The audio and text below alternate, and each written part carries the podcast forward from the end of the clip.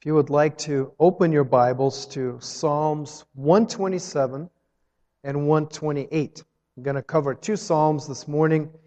We're going through a series of sermons entitled Safe Passage. We're talking about a spiritual journey that we are on.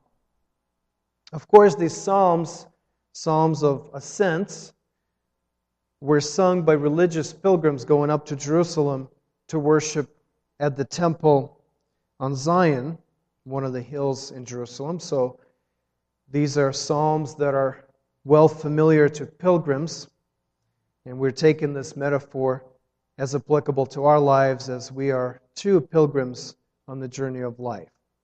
So today we're looking at Psalm 127 and 128, and they are written in a different genre than the rest of these psalms of ascents. They are what we call wisdom literature. You know it's a wisdom passage when it has words like blessed. Blessed is the man that does this. It usually means that that's a wisdom genre that you are familiar, that you are reading. For example, the book of Proverbs also belongs to wisdom literature. Both Psalms 127 and the book of Proverbs are written by Solomon, King Solomon, David's son, who was given a remarkable gift of wisdom by God Himself. Now, what is this wisdom genre all about? We need to make this introduction to understand how to take these Psalms. Well, it teaches us to live regular, day to day life in light of our relationship with God. That's what wisdom books in the Bibles are for. They're teaching us how to live practically what we believe in our hearts and in our heads about God and, and His nature and His relationship with us. So when the Bible talks about wisdom, we've got to be a little bit nuanced here because in our world, wisdom means smarts, means being intellectual, being educated, being well trained in a particular field. Wisdom in the Bible has to do with making right decisions. You can be very smart and make terrible decisions. And the Bible would not call you wise, even though you may be smart. Wisdom has to do with living intentionally, with pursuing virtue, with obeying God's commandments, with building your life on a different foundation. It's very practical. So if you read the book of Proverbs or even our psalm here, you will see that it deals with issues like parenting and marriage and work and sex and money and home life and friendships kind of the normal, everyday, ordinary things of life. And that's because that's where life happens. That's what we do most of our times. Being here on a Sunday morning is just a small fraction of our week. Most of our life is spent in family relationships and at work and with friends and doing dishes and changing diapers. That's life. And so, wisdom literature teaches us how to live that as a Christian, as a godly person. So today, our big question is what does it mean to live wisely, to live well? What does a life lived well look like? Our passage uses words like blessing, so we'll use the same language. What does it mean to live a blessed life? A life that is blessed by God and pleasing to Him. Now, of course, we know how our culture defines a good life or successful life, and we'll deal with that. But what does God think is a well lived life? So let's read our Psalms first, and then we'll, I'll tell you how we're going to approach it. Psalm 127, and then we'll read right 128 as well. Unless the Lord builds the house, those who build it labor in vain. Unless the Lord watches over the city, the watchman stays awake in vain. It is in vain that you rise up early and go late to rest eating the bread of anxious toil, for he gives to his beloved sleep. Behold, children are a heritage from the Lord, the fruit of the womb a reward. Like arrows in the hand of a warrior are the children of one's youth. Blessed is the man who fills his quiver with them. He shall not be put to shame when he speaks with his enemies in the gate. Blessed is everyone who fears the Lord who walks in his ways. You shall eat the fruit of the labor of your hands. You shall be blessed and it shall be well with you. Your wife will be like a fruitful vine within your house, and your children will be like olive shoots around your table. Behold, thus shall the man be blessed who fears the Lord. The Lord bless you from Zion. May you see the prosperity of Jerusalem all the days of your life. May you see your children's children. Peace be upon Israel. So, this is how we're going to address it this morning. First, we're going to consider the basis of this blessed life. In other words, the context, the foundation. How does it happen in general? Secondly, we'll look at particular aspects of this blessed life, and specifically the three aspects that we find in our text work, relationships, and legacy. And third, we'll look at someone who has lived a blessed life. We'll look at a blessed man, somebody that we can look to and say, this is what this blessed life looks like. And then finally, as we come to the Lord's table, we will look at how we can receive this blessing that can change our lives. So, first, the basis of the blessed life. Secondly, particular aspects work, relationships, and legacy. Third, look at the blessed man. And finally, how we can receive this blessing. Okay, so what is the basis, the context of the blessed life, of a life well lived? It's very clear in our passage and in other passages in Scripture. For example, Psalm 128 1. Blessed is everyone who fears the Lord, who walks in his ways. Verse 4 Behold, thus shall the man be blessed who fears the Lord. In other places in the wisdom literature, like in Proverbs 1 and Psalms 111, we read that it is the fear of the Lord that is the beginning of wisdom and knowledge. So the fear of the Lord is the context of a life well lived.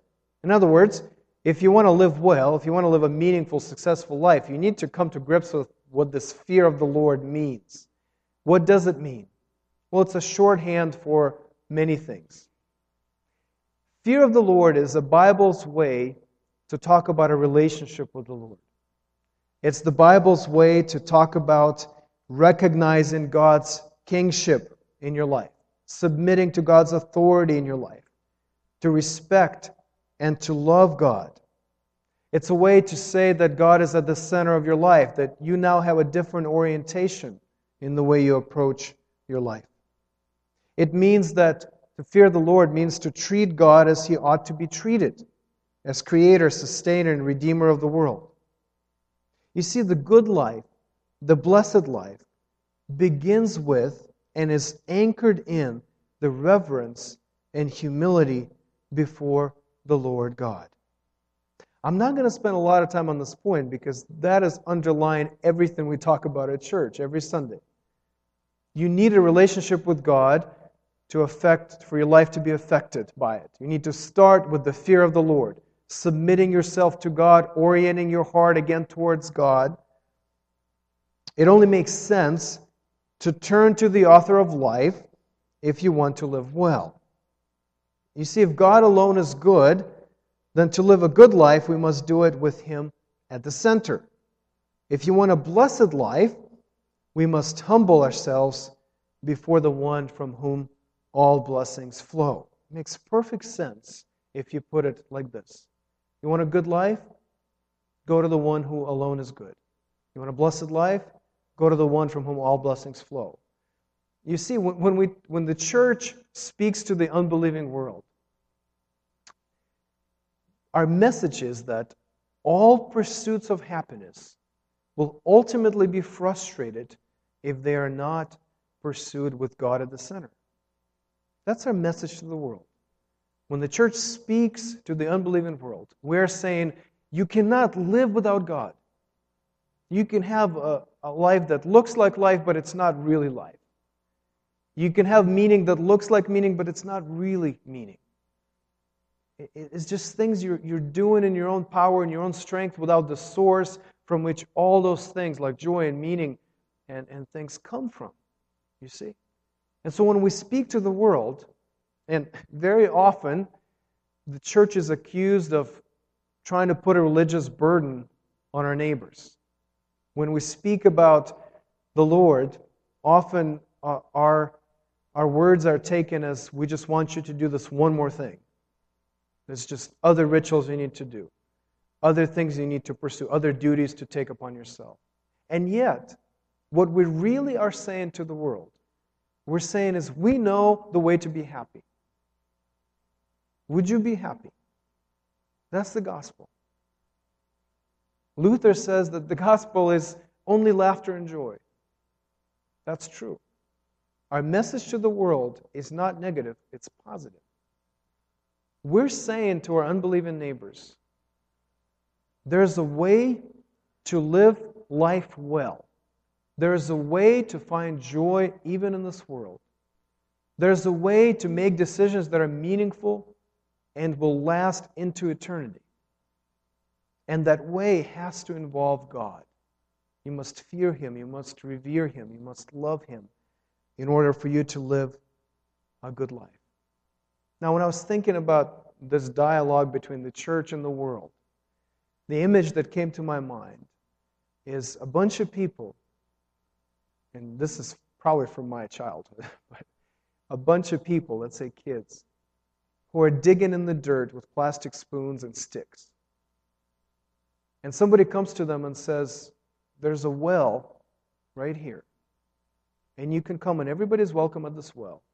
And you can have clean, fresh, good tasting water. It's right here. And they turn to us and they say, You intolerant bigots, how can you claim there's only one well? We're going to make our own wells. If we dig long enough, this dry dirt is going to produce fresh water. And we know they can't do that. And so we say, no, we're, we're not bigots. We're not, we're not putting a burden on you. We're not telling you you just you have to change your views on, on something. We, we're saying there's water here. There's joy here in the Lord. Come and drink without cost. This is free to everybody.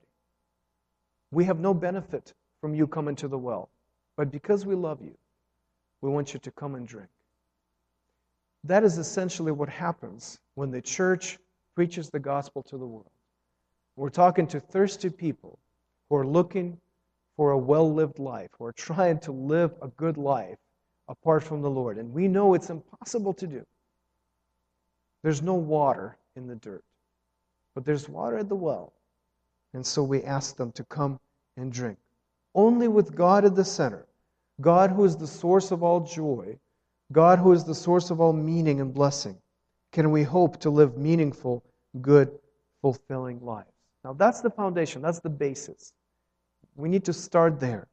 But now, now that hopefully we understand that, how does it play out in actual life and particular aspects of our everyday existence?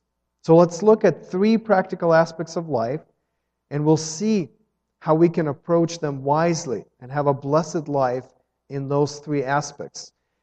There are three aspects from our text their work, relationships, more specifically family, but it's applicable to all relationships, including friendships. And then lastly, legacy. In other words, what do we leave behind if we live life well? I hope this is helpful to you. It was tremendously helpful to me. I am 36. I'm, I'd like to think I'm towards the end of my life, but that's probably not true. I probably have many more years ahead of me. But I have to look back and evaluate even now. I have to ask myself, am I living this life well? What is my legacy? What is my work? How are my relationships? And so let's ask those honest questions to ourselves now as we come to Scripture and let Scripture speak into those very mundane, ordinary parts of our lives. So, work. How does our culture define success at work? This is not hard to understand, right? It's money, it's influence, right? It's how important you are to your company, how indispensable you are, how other people respect you or not respect you. That's how our culture defines success. If you're a successful person, you make a lot of money, lots of people respect you, your company wants to keep you at all costs, and people depend on you. That's success in our culture. In other words, let me give you another metaphor for it, which is more of a biblical analogy. You're a king, and you're building your kingdom. And in that kingdom, it matters how big your military is. In other words, how much influence and power you have over others. Can you defend your work from others, from competitors perhaps? Another thing that's important is how much money you're generating for yourself, but also for others. How big is your treasury in your kingdom? That's important in the world's idea of success. Also, it's important what do other kings think of you? Do they respect you? Are they taking you seriously? Are they going to attack you and not think anything of it? Or are they going to stop and say, He is too strong for us to attack? So, kingdom is a good metaphor for success in this world. How successful are you as a king? And of course, the psalm is written, Psalm 127, is written by a king and a very successful king in the world's eyes. King Solomon knew much about kingdoms and power and wealth and reputation. Under his rule, Israel experienced the golden age. There was no better time in Israel's history than under the rule of Solomon, a time of tremendous expansion. The territory of Israel was expanded, other nations were conquered and folded into the kingdom of Israel. Solomon built things. He built great things like the temple, like the royal palace. The city of Jerusalem got built up. You know, when there's construction, the country is doing well. It was a time of prosperity and peace. The borders were secure. And he was very, very wealthy. There was lots of gold in Israel. Other kings and queens knew how wise and successful he was, so they came to hear his wisdom. Like a queen. A queen of Sheba came. And she wanted just to hear him talk because he was so wise. Now, if you look at this and you say, this is a very successful monarch, and yet that is not at all how Solomon himself defines success. Look at what he writes, the first verse of Psalm 127. He writes, Unless the Lord builds the house, those who build it labor in vain. Unless the Lord watches over the city, the watchman stays awake in vain. What is he saying, this very successful king? He's saying that all his great achievements only matter if they are in line with what God is doing. In other words, Solomon's kingdom was only as important as God's kingdom Whatever he did for his own kingdom was ultimately in vain unless whatever he did was also what God was doing. Because only God's kingdom remains, his kingdom would come and go. It's interesting that he mentions the house and the city. Those are the two things he mentions. Probably two things he's most known for. The house is the house of the Lord, the temple. The city is the city of Jerusalem. Those are two things that God cared about. And Solomon got to participate in God's work. God said, not to David, but to Solomon, that he would build him a temple. Solomon did. God picked Jerusalem as the center of his activity where people would come and worship. And so Solomon built it up. But Solomon is saying, I was building because the Lord was building it. I was protecting the city because the Lord was protecting it. And if the Lord wasn't part of the picture, it was all in vain. So let's relate it to our work. Are you building what God is building? Are you protecting what God is protecting? Are you growing what God is growing? How does your work contribute to the work of the kingdom of God? Now, this may sound too general, but it shouldn't. We have to be specific. We have to look at our at our culture and our options in our careers. There are some jobs that you should not take as a Christian. There's just some jobs that are off limits. You know what those jobs are. They are set up to rebel against God. And as Christians, we don't participate in that because God isn't building that. You see, we would be laboring in vain. There's no contribution that specific jobs make to God's kingdom if it sabotages the advance of the gospel, if it props up the world's values, you shouldn't do it.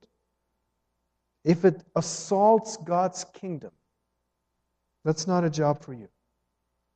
But maybe you are in a job like that. Are you building something that God will destroy?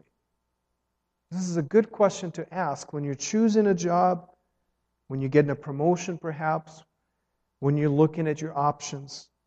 What you're going to be doing there, is it going to survive the Lord's judgment?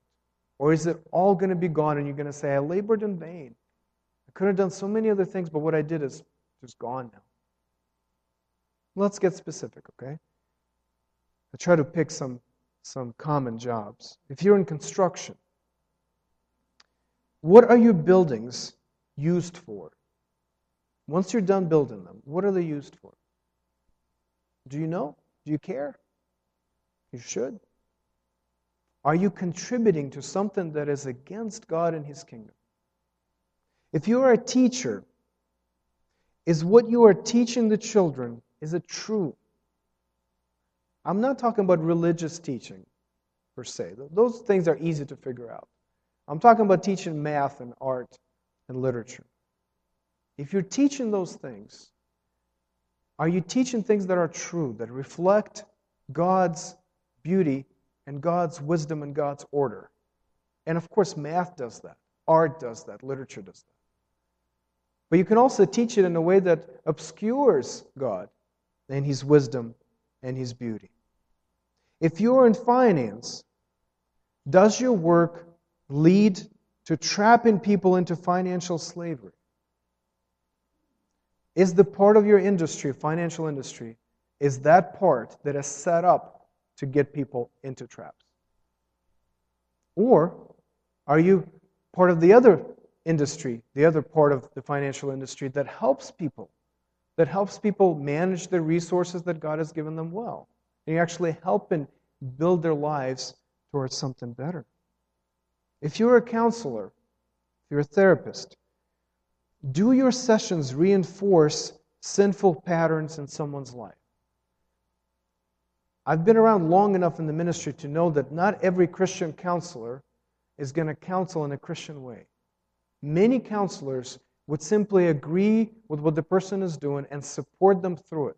They would not question their decisions. They would not question their behavior. They would just simply be there to help them adjust to this new change. If you're a Christian who is in counseling, you can't do that because you are destroying God's kingdom. You're building something that, that is, is in vain. So, as you choose a career, as you look for your next job, as you decide to accept a promotion, you must be asking these questions Are you building what God is building? Are you working for the success of His kingdom? And it might take you time to think through it because perhaps a library job isn't as easy to classify how it fits in the Lord's kingdom. So you have to sit down and think through it and you have to say, okay, what I'm doing day to day, how does it help the expansion of God's kingdom? How am I contributing to the Lord's work? Again, I'm not talking about ministry, that's easy. I'm talking about regular jobs that God calls us to do. And if you're working for the success of God's kingdom and not your own kingdom or someone else's kingdom, you will know that because you will be able to rest well. Second verse says, in Psalm 127, It is in vain that you rise up early and go late to rest eating the bread of anxious toil. If you're working for your own kingdom, that's how it feels. Because you're always worrying about your borders, you're always worrying about your treasury. But if you're working for God's kingdom, it says that God gives to his beloved sleep. Friends, it's not your kingdom. You're only protecting it because God wants you to protect it, so you take a shift. But God is in charge of the protection of his own kingdom. You bring some money to the treasury, but that's just your taxes. God is in charge of the treasury. And so all that responsibility is off of you. And so you can go to sleep and be completely at peace because God is in charge of his own kingdom. All right, so that's work. So to live a life well in your work and in your careers, you must do what God is doing. You must build what God is building. Now, secondly, relationships. How does our culture define a good relationship. For example, a marriage. What I hear what I see on TV, what I read, the unbelievers that I speak with, seem to be convinced that a good marriage means accepting each other for who they really are, not questioning any of their decisions, any of their ambition. And so you're finding a person that would fit well with what you are about, that would complement what you are and what you are doing. And that's a good marriage in the world's eyes. But the Bible, not surprisingly, has a rather different approach to relationships. Now, this is said in the context of family life, but it applies to all relationships. So if you're not married, think of friendships. If you don't have children, think of friendships.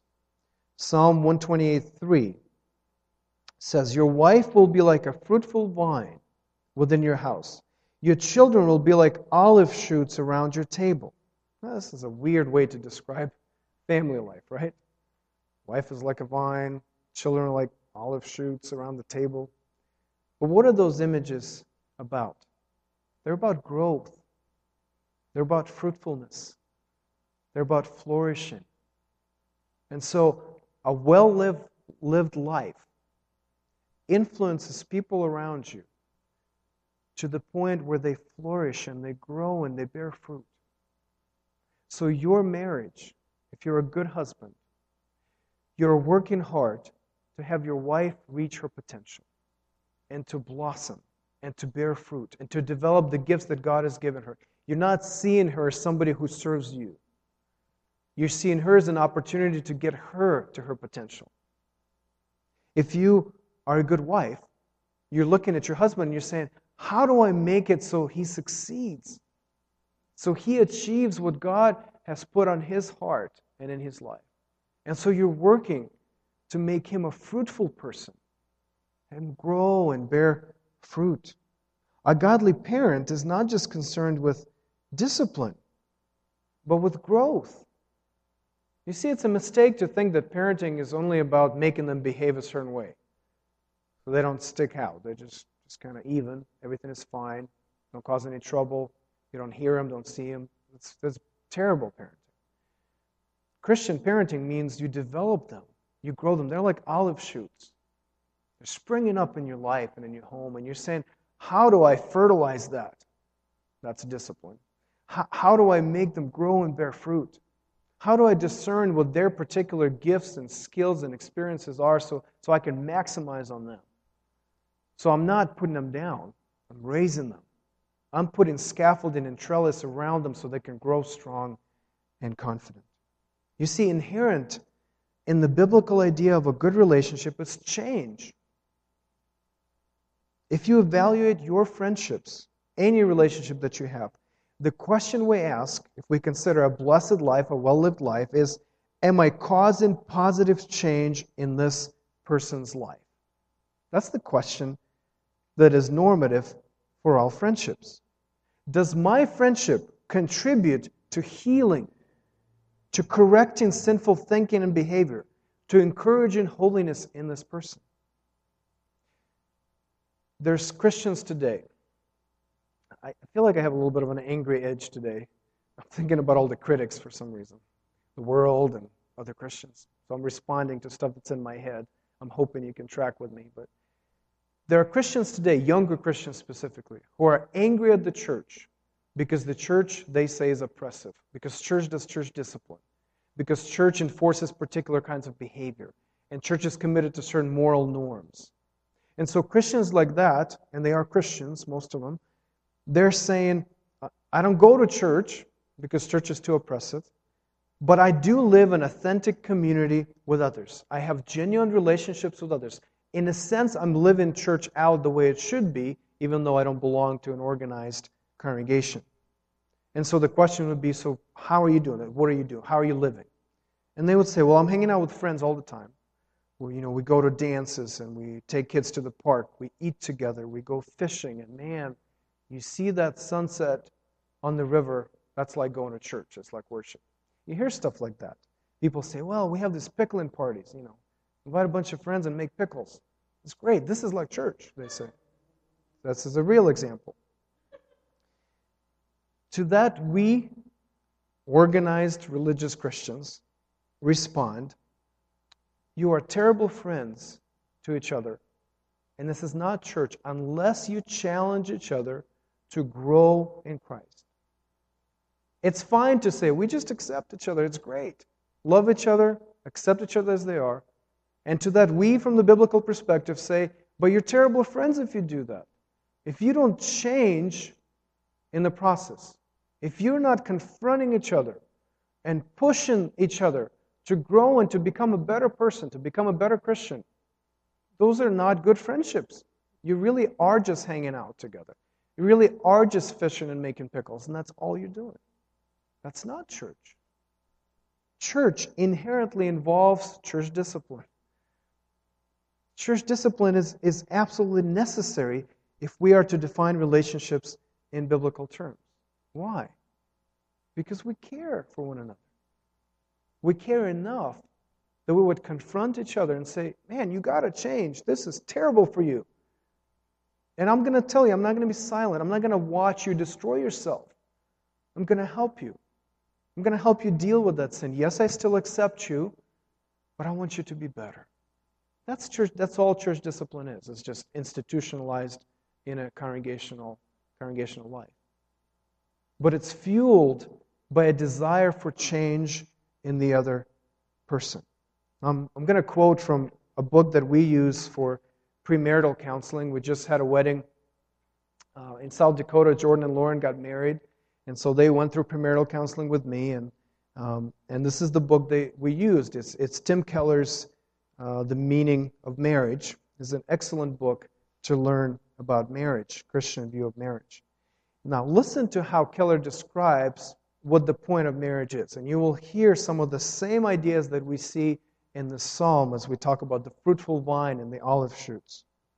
Keller says, What then is marriage for? It's for helping each other to become your future glory selves, the new creations that God will eventually make us. The common horizon, husband and wife, look toward is the throne and the holy, spotless, and blameless nature we will have. Within the Christian vision for marriage, here's what it means to fall in love. Now, compare it to how we usually talk about falling in love. It is to look at another person and get a glimpse of the person God is creating and to say, I see who God is making you, and it excites me. I want to be part of that. I want to partner with you and God in the journey you are taking to His throne. And when we get there, I will look at your magnificence and say, I always knew you could be like this. I got glimpses of it on earth, but now look at you. Each spouse should see the great thing that Jesus is doing in the life of the other mate through the word, the gospel.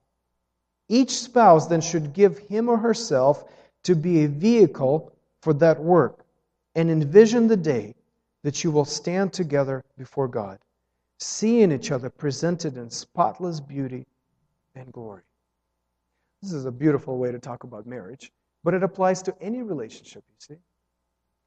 When you are a good friend, you're looking at that person and you're saying, I see something in you that God sees in you. I see you becoming someone else. God is going to sanctify you. God is going to change you. Oh, God is going to take care of all this dross in your life. And I want to be here for that. I want to be a friend that will walk through all those things that you have to change with you. And I want to get to the throne with you and see you become spotless and beautiful because God will be finished with his work then. Now, that's a relationship wisely handled. That's a well lived life. So you look at your relationships, I look at mine. I have to ask that question. How am I contributing to my friend's growth and healing and change? How am I doing that with my wife? How am I doing that with my children? Am I the kind of person whose presence and words and actions contribute to their growth? Or am I just somebody who's there? That's the world's view. You're just there for them. The biblical view is saying you're there as an agent of change. All right, let's look at the last aspect of a life well lived legacy. And maybe not many of us are thinking about legacy, but if you don't start creating your legacy early, there won't be any legacy when you're gone. Legacy is often used in our culture in the context of sports, of course, and politics. The legacy of LeBron James is often talked about on the radio. Is he going to get more rings than Jordan? If he does, his legacy is secure, right? Who's going to be in the Hall of Fame? That seems to be a big deal to athletes.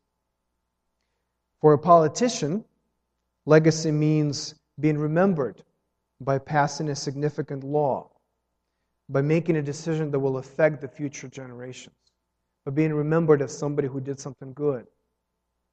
But the Bible describes our legacy not in terms of rings and acceptance with others or memories of a good deed. It describes our legacy or heritage in terms of people, actually, children. Look at Psalm 127, verses 3, 4, and 5. Behold, children are a heritage from the Lord, the fruit of the womb a reward. Like arrows in the hand of a warrior are the children of one's youth. Blessed is the man who fills his quiver with them. He shall not be put to shame when he speaks with his enemies in the gate. Again, an interesting picture of parenting and legacy. A well lived life will leave behind children who will be like arrows in a conflict with an enemy. So the olive shoots of Psalm 128 become arrows in the hand of a warrior. Now, of course, the obvious context here is traditional biblical family, where you have a piece of land that you need to work, so children are very important. Strong, confident, wise children will help you work the land and bring prosperity to the family. If an enemy attacks, it's nice to have children who can fight, who, who know how to shoot arrows, who know how to hold a sword, because time will probably come when you have to defend your property. So that's the immediate context, of course. The children bring honor to their parents by living wisely and continuing their parents' work and having strong and confident children of their own. But if we take it more broadly, you see, the legacy of a well lived life is those people whom you have influenced toward becoming people of influence themselves. So if you leave behind people who were under your influence during your lifetime, who are now influencing others and propagating change, and like arrows are shot into the world and pierce the darkness and make a difference in the world. That's your legacy. It's people. It's not rings, and it's not laws, and it's not reputations. It's people that you leave behind who will say, because of that person, I am a person of influence now. I am making a difference because the way I was brought up. And of course, we talk about family first, right? If you have children, that's how you approach it. You say, Am I raising the kind of kids that once they're shot out of the home and they're, and they're gone, which I hear that's coming at some point they leave. Once they're gone, where are they going? What are they doing? Are they the kind of driven, confident, strong people who take on challenges and pierce the enemy's heart and say, I'm here to make a difference? That's how I was brought up. I'm not here to keep my life safe. I'm not here just to stay healthy as a goal in my life. I'm here to make changes in this world for God's kingdom. That's the kind of kids that we are to raise as Christian parents. And if you accept that understanding, it, it definitely changes your idea of parenting. Because your concern isn't their safety primarily, your concern isn't their education primarily. Oh, you're getting ready, you're training them for war. That's Christian parenting. You don't want them to be olive shoots around your table for long. You want those olive shoots to get strong. And then you make arrows out of those olive shoots. And you shoot them out. And they're gone. And they risk their lives for Christ. It's hard to let go. But that's the kind of children that will be your legacy.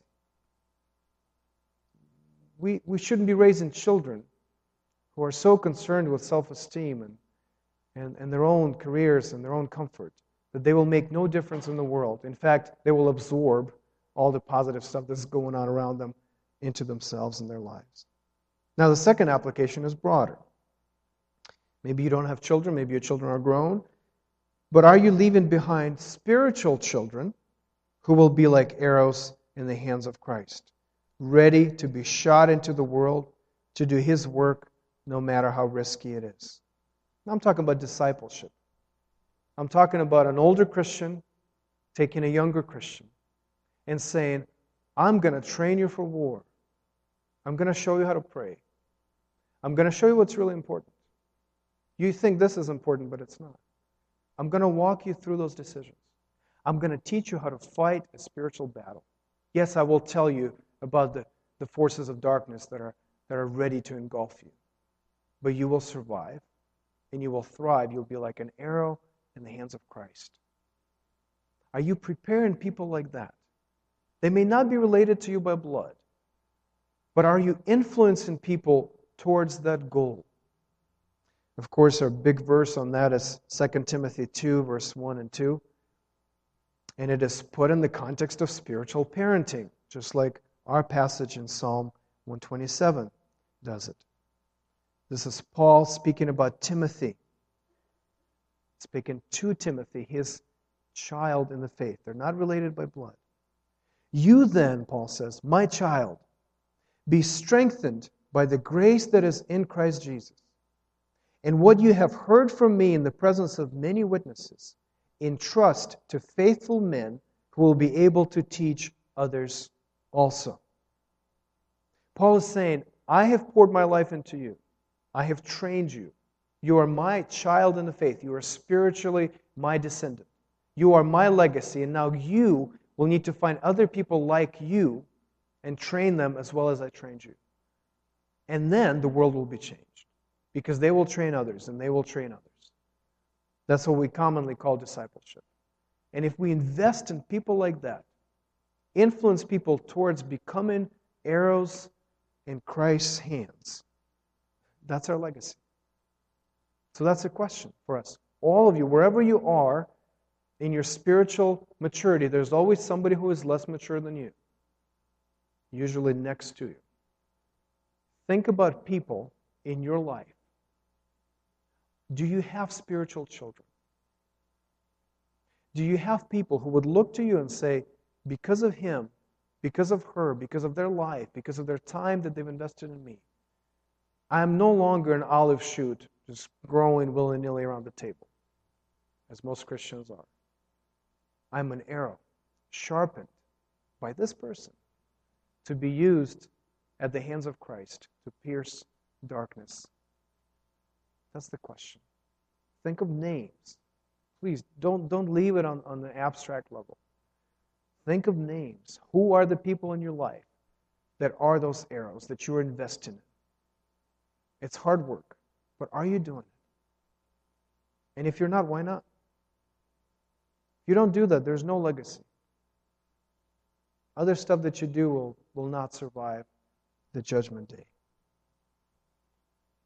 Well, we've talked about practical aspects of this blessed life, a life well lived. And now we need to finish by looking at a blessed man, somebody who did that. It's helpful for us to have an example of somebody who's actually lived it out. And of course, we go to Solomon, right? Solomon wrote this psalm. He understands what it is to be wise, reportedly the wisest person in the world. Solomon teaches us through this psalm how to raise children, right? How to have a healthy marriage, how to work in a way that pleases the Lord. And so we look at his life and we discover, if you read the scriptures, he did not finish in wisdom. Solomon did not leave the legacy that we are reading about in this psalm. Solomon's work did not survive the judgment day. Solomon's relationships faltered and became eventually meaningless. Now you look at his life, and towards the end of his life, the man had 700 concubines and 300 wives. Stuff to make every one of them as a fruitful vine. It's hard. I don't know if he knew their names. I don't know if he knew them. It's political alliances. His son, who succeeded him on the throne of Israel, Rehoboam, had a choice to make after Solomon died. And his choice was to raise taxes, to make more money for himself, to, to strengthen himself, to oppress people even more, or to lower taxes and give people a breather and rule them in wisdom. And he was foolish. He did not listen to the wise men in the court. He listened to his buds who said, course, more money. No brainer. Raises taxes, have the kingdom, leaves. The kingdom is now broken for centuries into Israel and Judah. And he reigns over half the kingdom because he's foolish. That's Solomon's legacy. Solomon did not train him for war, he just trained him to think of life as being successful in the world's eyes more money, more influence. Solomon failed. So we can't take him as, as our blessed man. We have to look to someone who is greater than Solomon. And of course, I am talking about Jesus. Jesus lived wisely. Jesus is the blessed man in whom these Psalms are ultimately fulfilled. Now look at Jesus' work. Jesus built God's kingdom. Remember, that's the first thing Jesus says repent, for the kingdom of God is at hand. Very clear, announcing to the world, this is my mission. I'm building God's kingdom, I'm ushering God's kingdom into the world. But he did that by proclaiming good news to the poor, liberty to the captives, by recovering sight to the blind, and setting at liberty the oppressed. Jesus had no army, or treasury, or palace. He was a failure in the world's eyes. But in his resurrection, he built the only building that will survive in eternity the eternal temple where God and his people are reconciled through his sacrifice, and that's his body. His resurrected body is God's temple, it's God's house that God built. Look at his relationships. Jesus had a lot of conflict around him. Again, this is a rebuke to those who think that Christianity is a community that accepts everything and there's no conflict. That's not true. We're constantly dealing with sin in each other's lives, so there is always tension and conflict, and it's normal. Jesus had a lot of conflict around him. He yelled at the Pharisees. Yes, the meek Jesus yelled at people, flipped the tables, got a whip out. But then he was tremendously gentle with those who were crushed by guilt already. Those who did not need a rebuke. The Pharisees did. They needed a rebuke, and Jesus did that. But the prostitutes and tax collectors didn't need a rebuke. They needed love, they needed tenderness, and Jesus gave it to them. You see, Jesus was the kind of friend that caused others to change and grow and flourish. He made people fruitful. So he confronted their sin. He encouraged growth. He encouraged healing, sometimes physical and spiritual at the same time. He was that kind of friend. You see, he lived his life well, and his relationships testified to his idea of what friendship should be. Now look at his marriage Jesus and his bride, the church.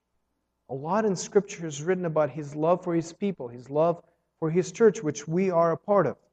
Look at Ephesians 5:25. Comparing human marriage to spiritual marriage of Christ in the church. Husbands, love your wives. How? As Christ loved the church and gave himself up for her, that he might sanctify her, having cleansed her by the washing of water with the word, so that he might present the church to himself in splendor, without spot or wrinkle or any such thing, that she might be holy and without blemish. You see, Jesus loved the church and he saw the future glory self in the church. He saw the beautiful bride on the wedding day. And Jesus says, I will do everything I can to get you there, to help you change, even if it means I have to die for you to atone for your sins, which he did. What do we see here? A life well lived in relationships. This is how Jesus lived, the blessed man that lived a blessed life. And finally, his legacy. Jesus invested in 12 men and a few women. He left behind just a little group of people, his disciples, his spiritual children and they were shot like arrows into all directions from Jerusalem, and they changed the world forever. This is not an exaggeration. To say that those 12 men and a handful of women changed the world forever. Yeah, Thomas went to India and planted a church there. Paul went all over, planted churches in the cultural centers of the day. I mean, you see regular people who were trained by Jesus. And remember, in Acts, that's how they were recognized. People say, well, they're illiterate peasants, but they, they were with Jesus. And you can tell that they were with him. Now they resemble him. They were trained by him. They were discipled by him. And so they changed the world forever. That's Jesus' legacy. A life well lived produces this kind of legacy. People of influence who are changing the world. The enemy could not stop them from advancing the gospel. You know, all of the apostles except for John were martyred. Those were not olive shoots cowering by the table. Those were arrows sharpened by Christ Himself and shot into the world. And most of them died. So that's His legacy. I'm going to leave, leave you here, and I'm going to invite you to come to the table. And as we come to the table, I want you to see the last two verses of Psalm 128. This is a blessing that is extended to us. And the key phrase here is that the Lord bless you from Zion. It's important that the blessing comes from a particular place, a place that God chose to be the center of his activity. That's where the temple was, that's where King of Israel ruled from. And this is where the blessing comes from. And this blessing, if received by us today, will change your life. It will change your legacy, it will change your relationships, it will change your work. So, what is the center of God's activity now? Is it still Zion? Is it still Jerusalem? No. It's not a place anymore. It's a person. It's a person of Jesus. Jesus is the new temple, He is the new king. You see, his new throne is the cross, and his resurrected body is the new temple where God now meets with his people. And that is exactly what we see at this table. We see his body broken on the cross. We see the cup of the new covenant that proclaims that his resurrection now gives us new life and a, a, new, a new covenant to live under. And so we come to this table, and we must come being ready to accept a blessing from Christ himself. Think of coming to the table as taking something into your life as you take something into your body. You take this from God, it comes by grace. And God says, This is the blessing. Christ in your life is the blessing that will change your life. And so, if you are a believer, and if you've been challenged by this talk of legacy and relationships and work, this is your time of repentance. This is your time of renewal, of coming to the table and saying, Lord, Change me so I could have a legacy that will last, so I could work the way that you work, so I can have relationships that increase fruitfulness of others, that I can prepare men and women who will stay behind me should the Lord tarry and change the world. Repent and renew that commitment. And as a symbol of that, you take the bread and you take the cup. And Christ is with you through this. If you're not a believer, don't come to the table. This is for those who understand what's happening here. It's for those who fear the Lord. If you don't fear the Lord, maybe this is the time for you to start fearing the Lord. Maybe this is the time when you submit to Christ and you say, I want to be part of that church, the bride, whom Christ is now bringing to perfection, whom he is working hard on to make her blameless and spotless and completely beautiful on the day of her wedding to experience His love, to become part of His legacy, to build where He builds. Come to Him and take Him by faith. But don't come to the table unless that's happened with you. So let's pray together.